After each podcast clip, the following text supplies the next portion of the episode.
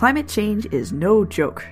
We've already seen hurricanes getting stronger, droughts getting more severe, crops becoming harder to grow. Rainfall patterns are changing.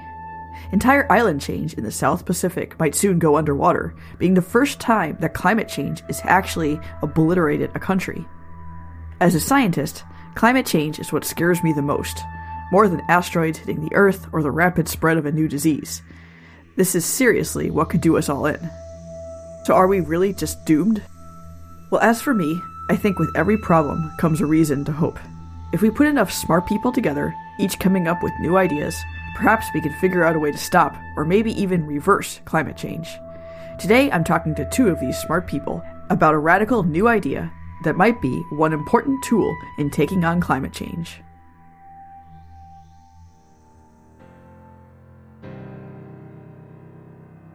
This is Spark Dialogue Podcast. You can find us at sparkdialogue.com, on Facebook and Twitter, or wherever you like to listen to your podcasts. Spark Dialogue tells the stories of science and technology and how they relate to our society, technology, ethics, philosophy, culture, and history. I'm your host, Elizabeth Fernandez. Spark Dialogue podcast continues to operate with the help of listeners like you. If you like to choose to be a part of our community, you'll be given a chance to participate in the podcast, ask questions to our guests, suggest topics, and even see advanced content. You can find out more information about how to support the podcast on patreon.com slash sparkdialogue. You can find more information about this in the show notes at sparkdialogue.com.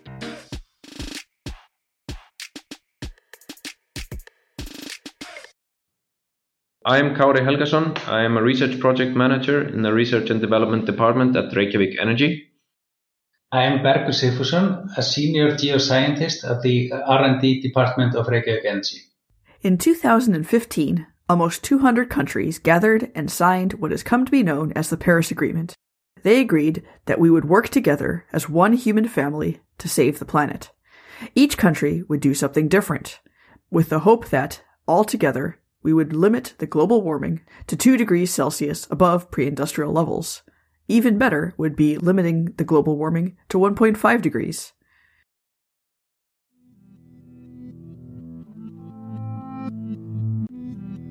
Now, 2 degrees might not sound like much, but if we go above 2 degrees, the world would be a radically different place.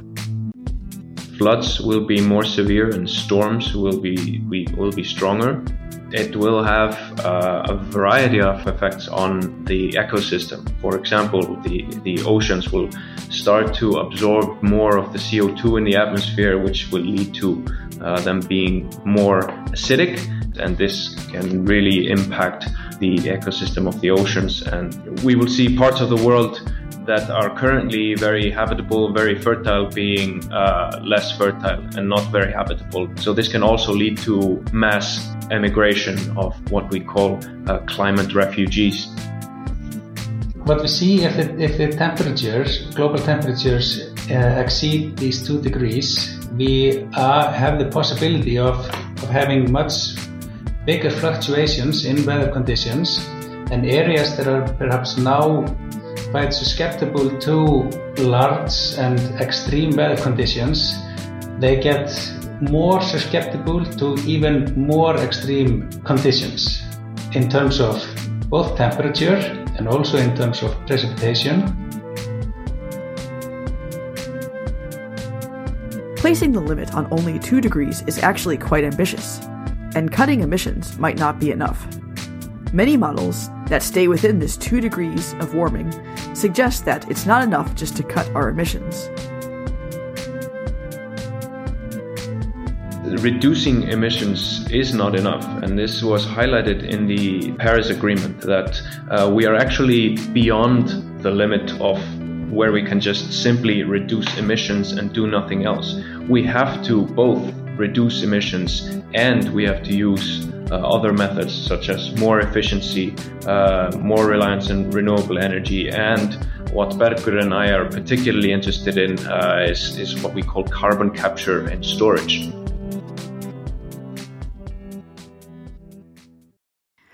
To find out more about this story, we travel to one little country located far in the North Atlantic.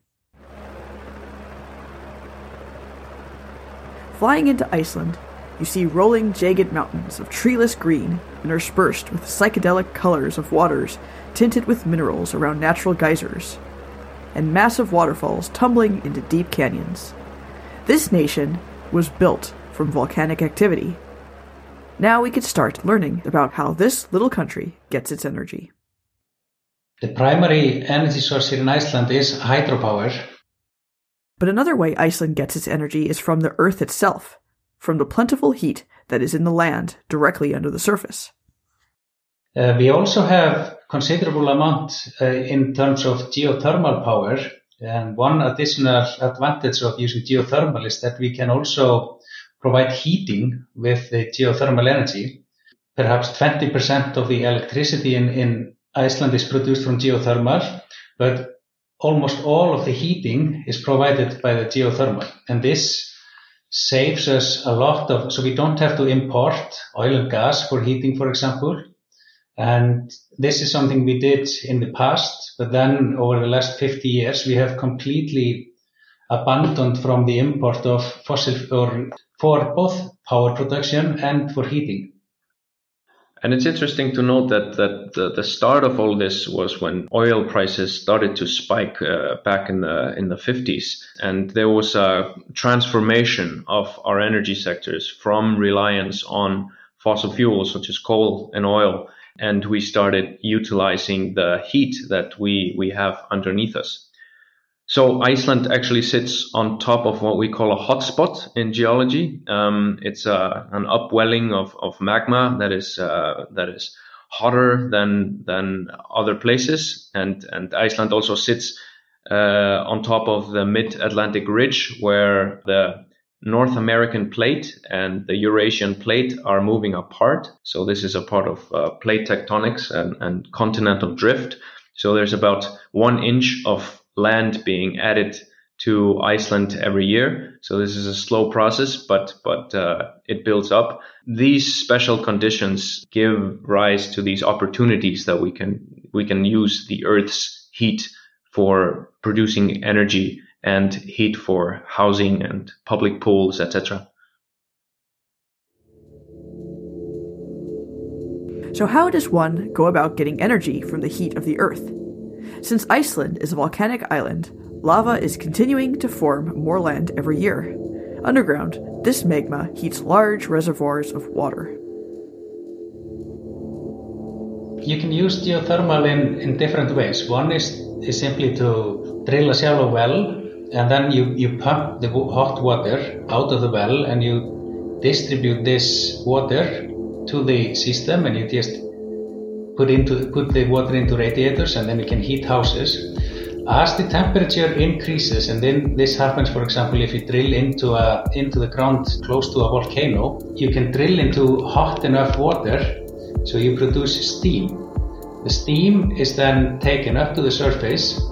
The steam goes into a turbine that rotates it and then we can create electricity.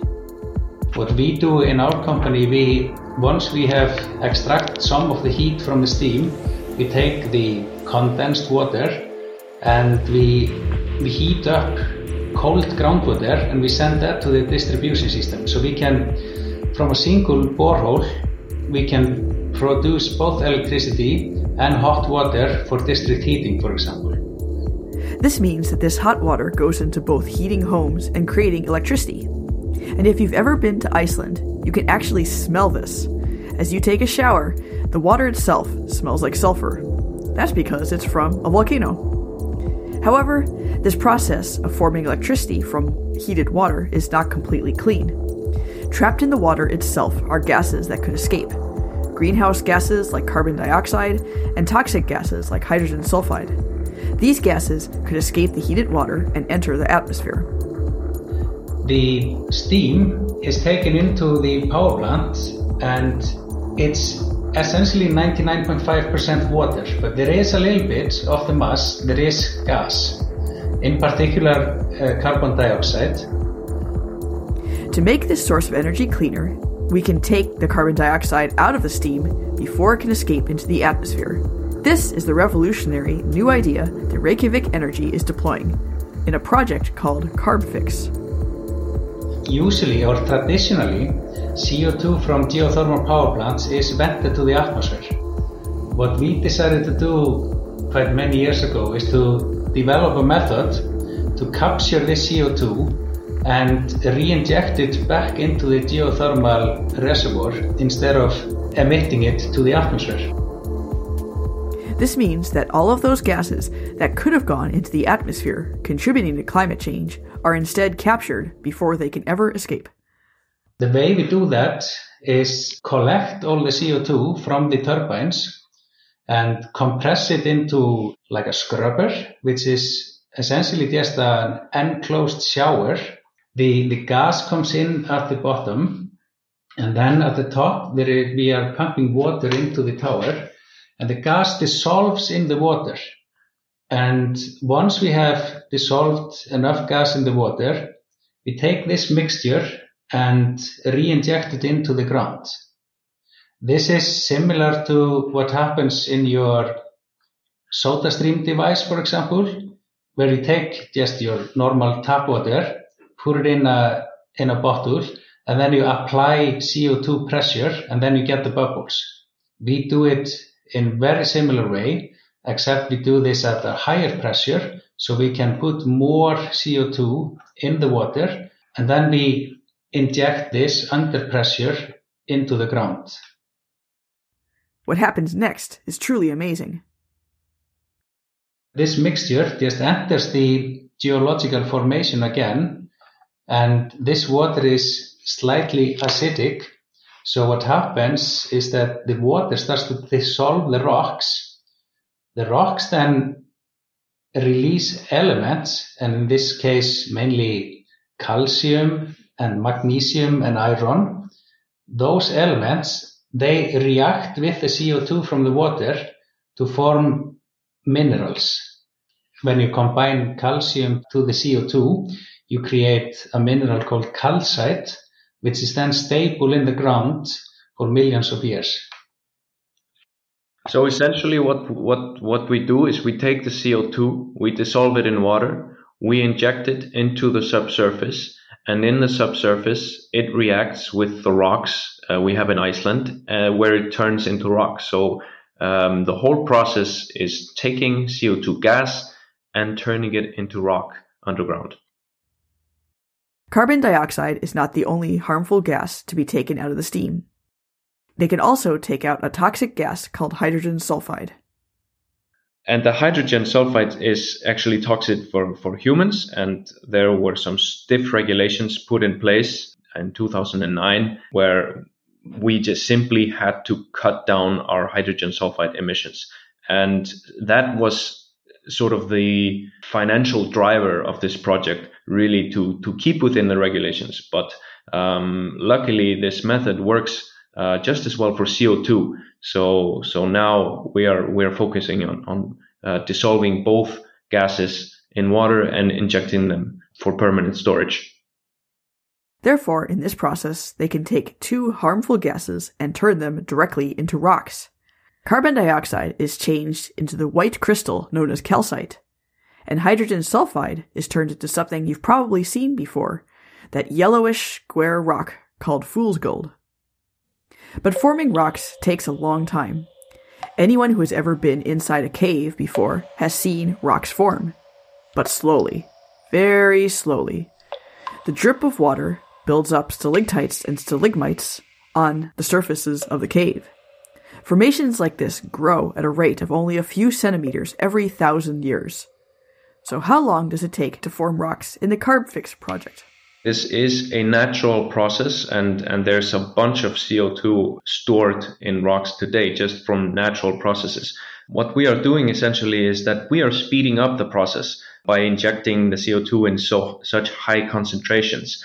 And before this project was demonstrated and proven, um, there were some earlier estimates that suggested that this process that we were doing would take uh, hundreds of thousands of years to complete. But to our pleasant surprise, the, the process, 95% of all the CO2 injected was found to mineralize within two years. So this was extremely rapid and, and, and surprising. Two years? That is incredible. This goes so fast because we dissolve the CO2 in water, and this is a process that can sometimes take a long time under natural conditions. But we make sure we essentially do this in a like a mixing tower, so everything happens really rapidly there. That's the first step, and we also do this at high pressure. And what happens if you if you do this at high pressure, you end up with high concentrations of the gases and usually there is a connection between high concentration and fast reaction rates. Since we have ensured the perfect conditions for mineralizing, then the process happens fast. One of the contributing reasons for it happening so fast is because as you dissolve CO2 in water, it uh, turns into carbonic acid. So the fluid is very acidic. So that starts eating up the rock and releasing all these metals that are needed to combine. So the more CO2, the more acidic uh, the fluid is, and that will accelerate the rock being dissolved or eaten up and forming carbonates, as we call them, in the empty spaces in the rocks. This acidic fluid, it touches rocks next to the borehole and then it starts to dissolve the rocks. So therefore you create like open pore space there, but then the fluid goes further into the reservoir and that's where the minerals form. And with time, the pores there will get filled up. But fortunately, there is a lot of space in the rocks. So when we fill up one portion, the water finds its way to another portion and fills that up. This can happen for a very long time because we have very large volumes of rocks that can accept the CO2. The, the storage capacity is simply enormous. Just around Iceland, we have enough capacity to store all the burning of humans' fossil fuels uh, ever. So this is uh, the, the, the storage capacity is not the problem. The problem is getting the CO two uh, into these uh, these rock formations. Rocks can hold an enormous amount of carbon dioxide. Because of this, these rocks are a very long term storage system for this gas. We have approximately one gigaton of CO2 stored there already. But what we are doing in this, in the time frame of the power plant, which is perhaps 30 to 50 years, we are injecting in the order of 10 to 12,000 tons of CO2 per year. So the portion of our activities compared to the natural storage is very tiny. We know from our measurements that the CO2 that we inject it's not coming out from monitoring wells. The CO2 has the tendency to form minerals rather than being loose as gas or in the water. And then essentially the CO2 is not mobile because it wants to form minerals.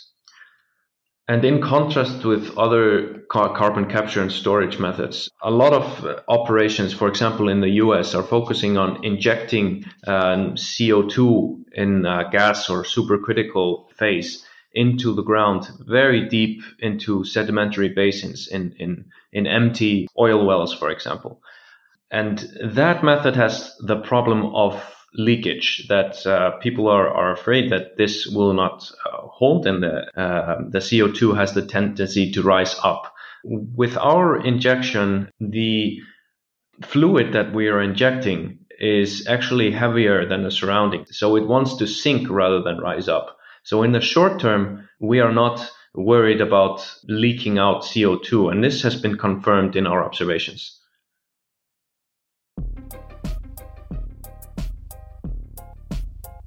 But let's go one step farther.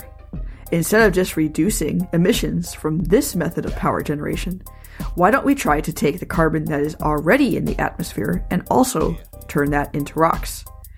This means that we could take emissions from, let's say, an airplane flying overhead, or even a coal plant that produced emissions 30 years ago. To do this, it's a bit more tricky, but it might be a vital step in turning back the clock and reversing some of the damage we've already done. So the beauty of the, this direct air capture is that you have these units. Uh, they basically look like uh, filters or, or, or, uh, small vacuum cleaners. The beauty of it is that you can place it pretty much anywhere where you have these storage uh, infrastructure already in place. So you could imagine scaling this up uh, a lot, and, and you can simply just place place them where you like. In theory, you can be sucking CO2 out of the air that was molecules that were originally emitted by a plane. Unfortunately, this technology is, is somewhat expensive still, but it has a lot of potential, and we have been doing this for almost two years now. We started a collaboration with a company from Switzerland called Climeworks because they, at that time, they had developed a technology to capture CO2 from the air. However, they didn't have the technology to inject this into the ground. We had that technology and we had already adopted that to our industrial process. So what we decided to do few years ago and started to demonstrate in 2017 was to build a complete loop where you capture CO2 from air, take the CO2 into our process, and then inject it into the ground to form minerals. Uh, this we are doing on a pilot scale already. We, for example, integrate this into our power plant.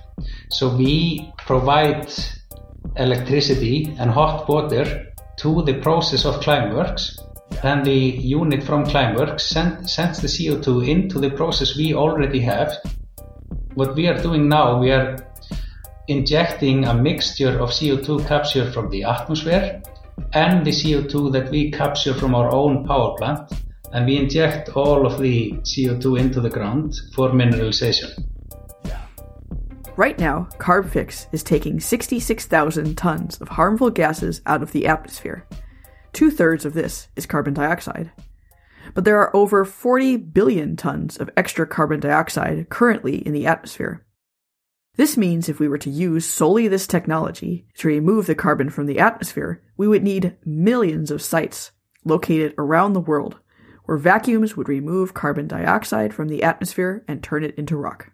What is happening with this technology, as with many other technologies, it is becoming more efficient and more compact as we go by. So I wouldn't be able to speculate how the technology will be in 10 years time. But as we see it, you know, with the current technology, we would need huge areas for these operations. But technology is developing very quickly. What was a dream just a few years ago is now realized today. This technology that we're talking about didn't even exist a few years ago. Who knows how far this will go? Nobody said fighting climate change was an easy task. And at the moment, there is a large infrastructure needed for this. But we also see that, for example, in our case, the investment cost to making our power plant emission free is perhaps only in the order of 1 to 3% of the total cost of the power plant. So it's not that big deal really. And we can also see that the, the cost of direct air capture technologies, they are going down as they, as the technology advances. I would say that the most important thing now is to test this on larger scale than we are doing. And then while we are operating them, we can develop these technologies to become smaller and more efficient.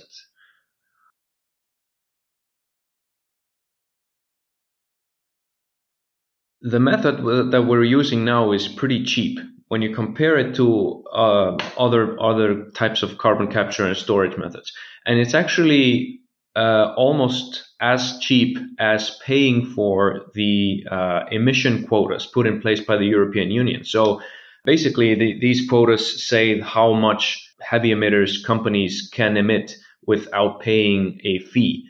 So these fees have been rising steadily uh, in the past years. and have now come to the point where a company will need to pay more for the emission quotas than putting the infrastructure in place to capture their carbon and, and store it. So this is a very positive driver for companies. And what we're trying to do is we're trying to put together a map uh, of potential storage sites, uh, not only within Europe, but worldwide, so that companies can really look at this map and we can tell them, okay, what do you need for carbon capture and storage in your site? Do you have favorable bedrock? Do you have enough water on site? Can we use seawater instead of fresh water if we if you don't have fresh water? It will come a possibility for companies worldwide, uh, energy companies, industrial facilities producing steel, cement, etc., to assess uh, if this is viable or if they would prefer business as usual and pay for their quotas. We always consider Carbfix to be one tool in the tool chest to combat climate change. The price is going down, technology is developing, and eventually this technology may be deployed at larger and larger scales. Climate change should scare you, but it shouldn't scare you so much that you completely despair. I believe there are ways that we can overcome this together. Whether you're a child listening now, maybe you're the future scientist who comes up with a great idea that could change the world. Maybe you're in college right now and you have a great idea. You just need someone to work with you to help you develop it. Maybe you're in the power business, developing cleaner ways of generating power. Maybe you're a politician who can change policy. Maybe you're a scientist who takes core samples in the Arctic to show people that climate change is indeed real Perhaps you're a journalist who can communicate with others and tell them ways that we can improve. Or perhaps you're just someone listening at home, asking, What could I do? Well, you could support clean energy sources. You could vote for people who take this problem seriously. You could take a carpool, clean up your neighborhood, or even tell people that you heard this podcast. If we're all doing something small, it adds up to something big.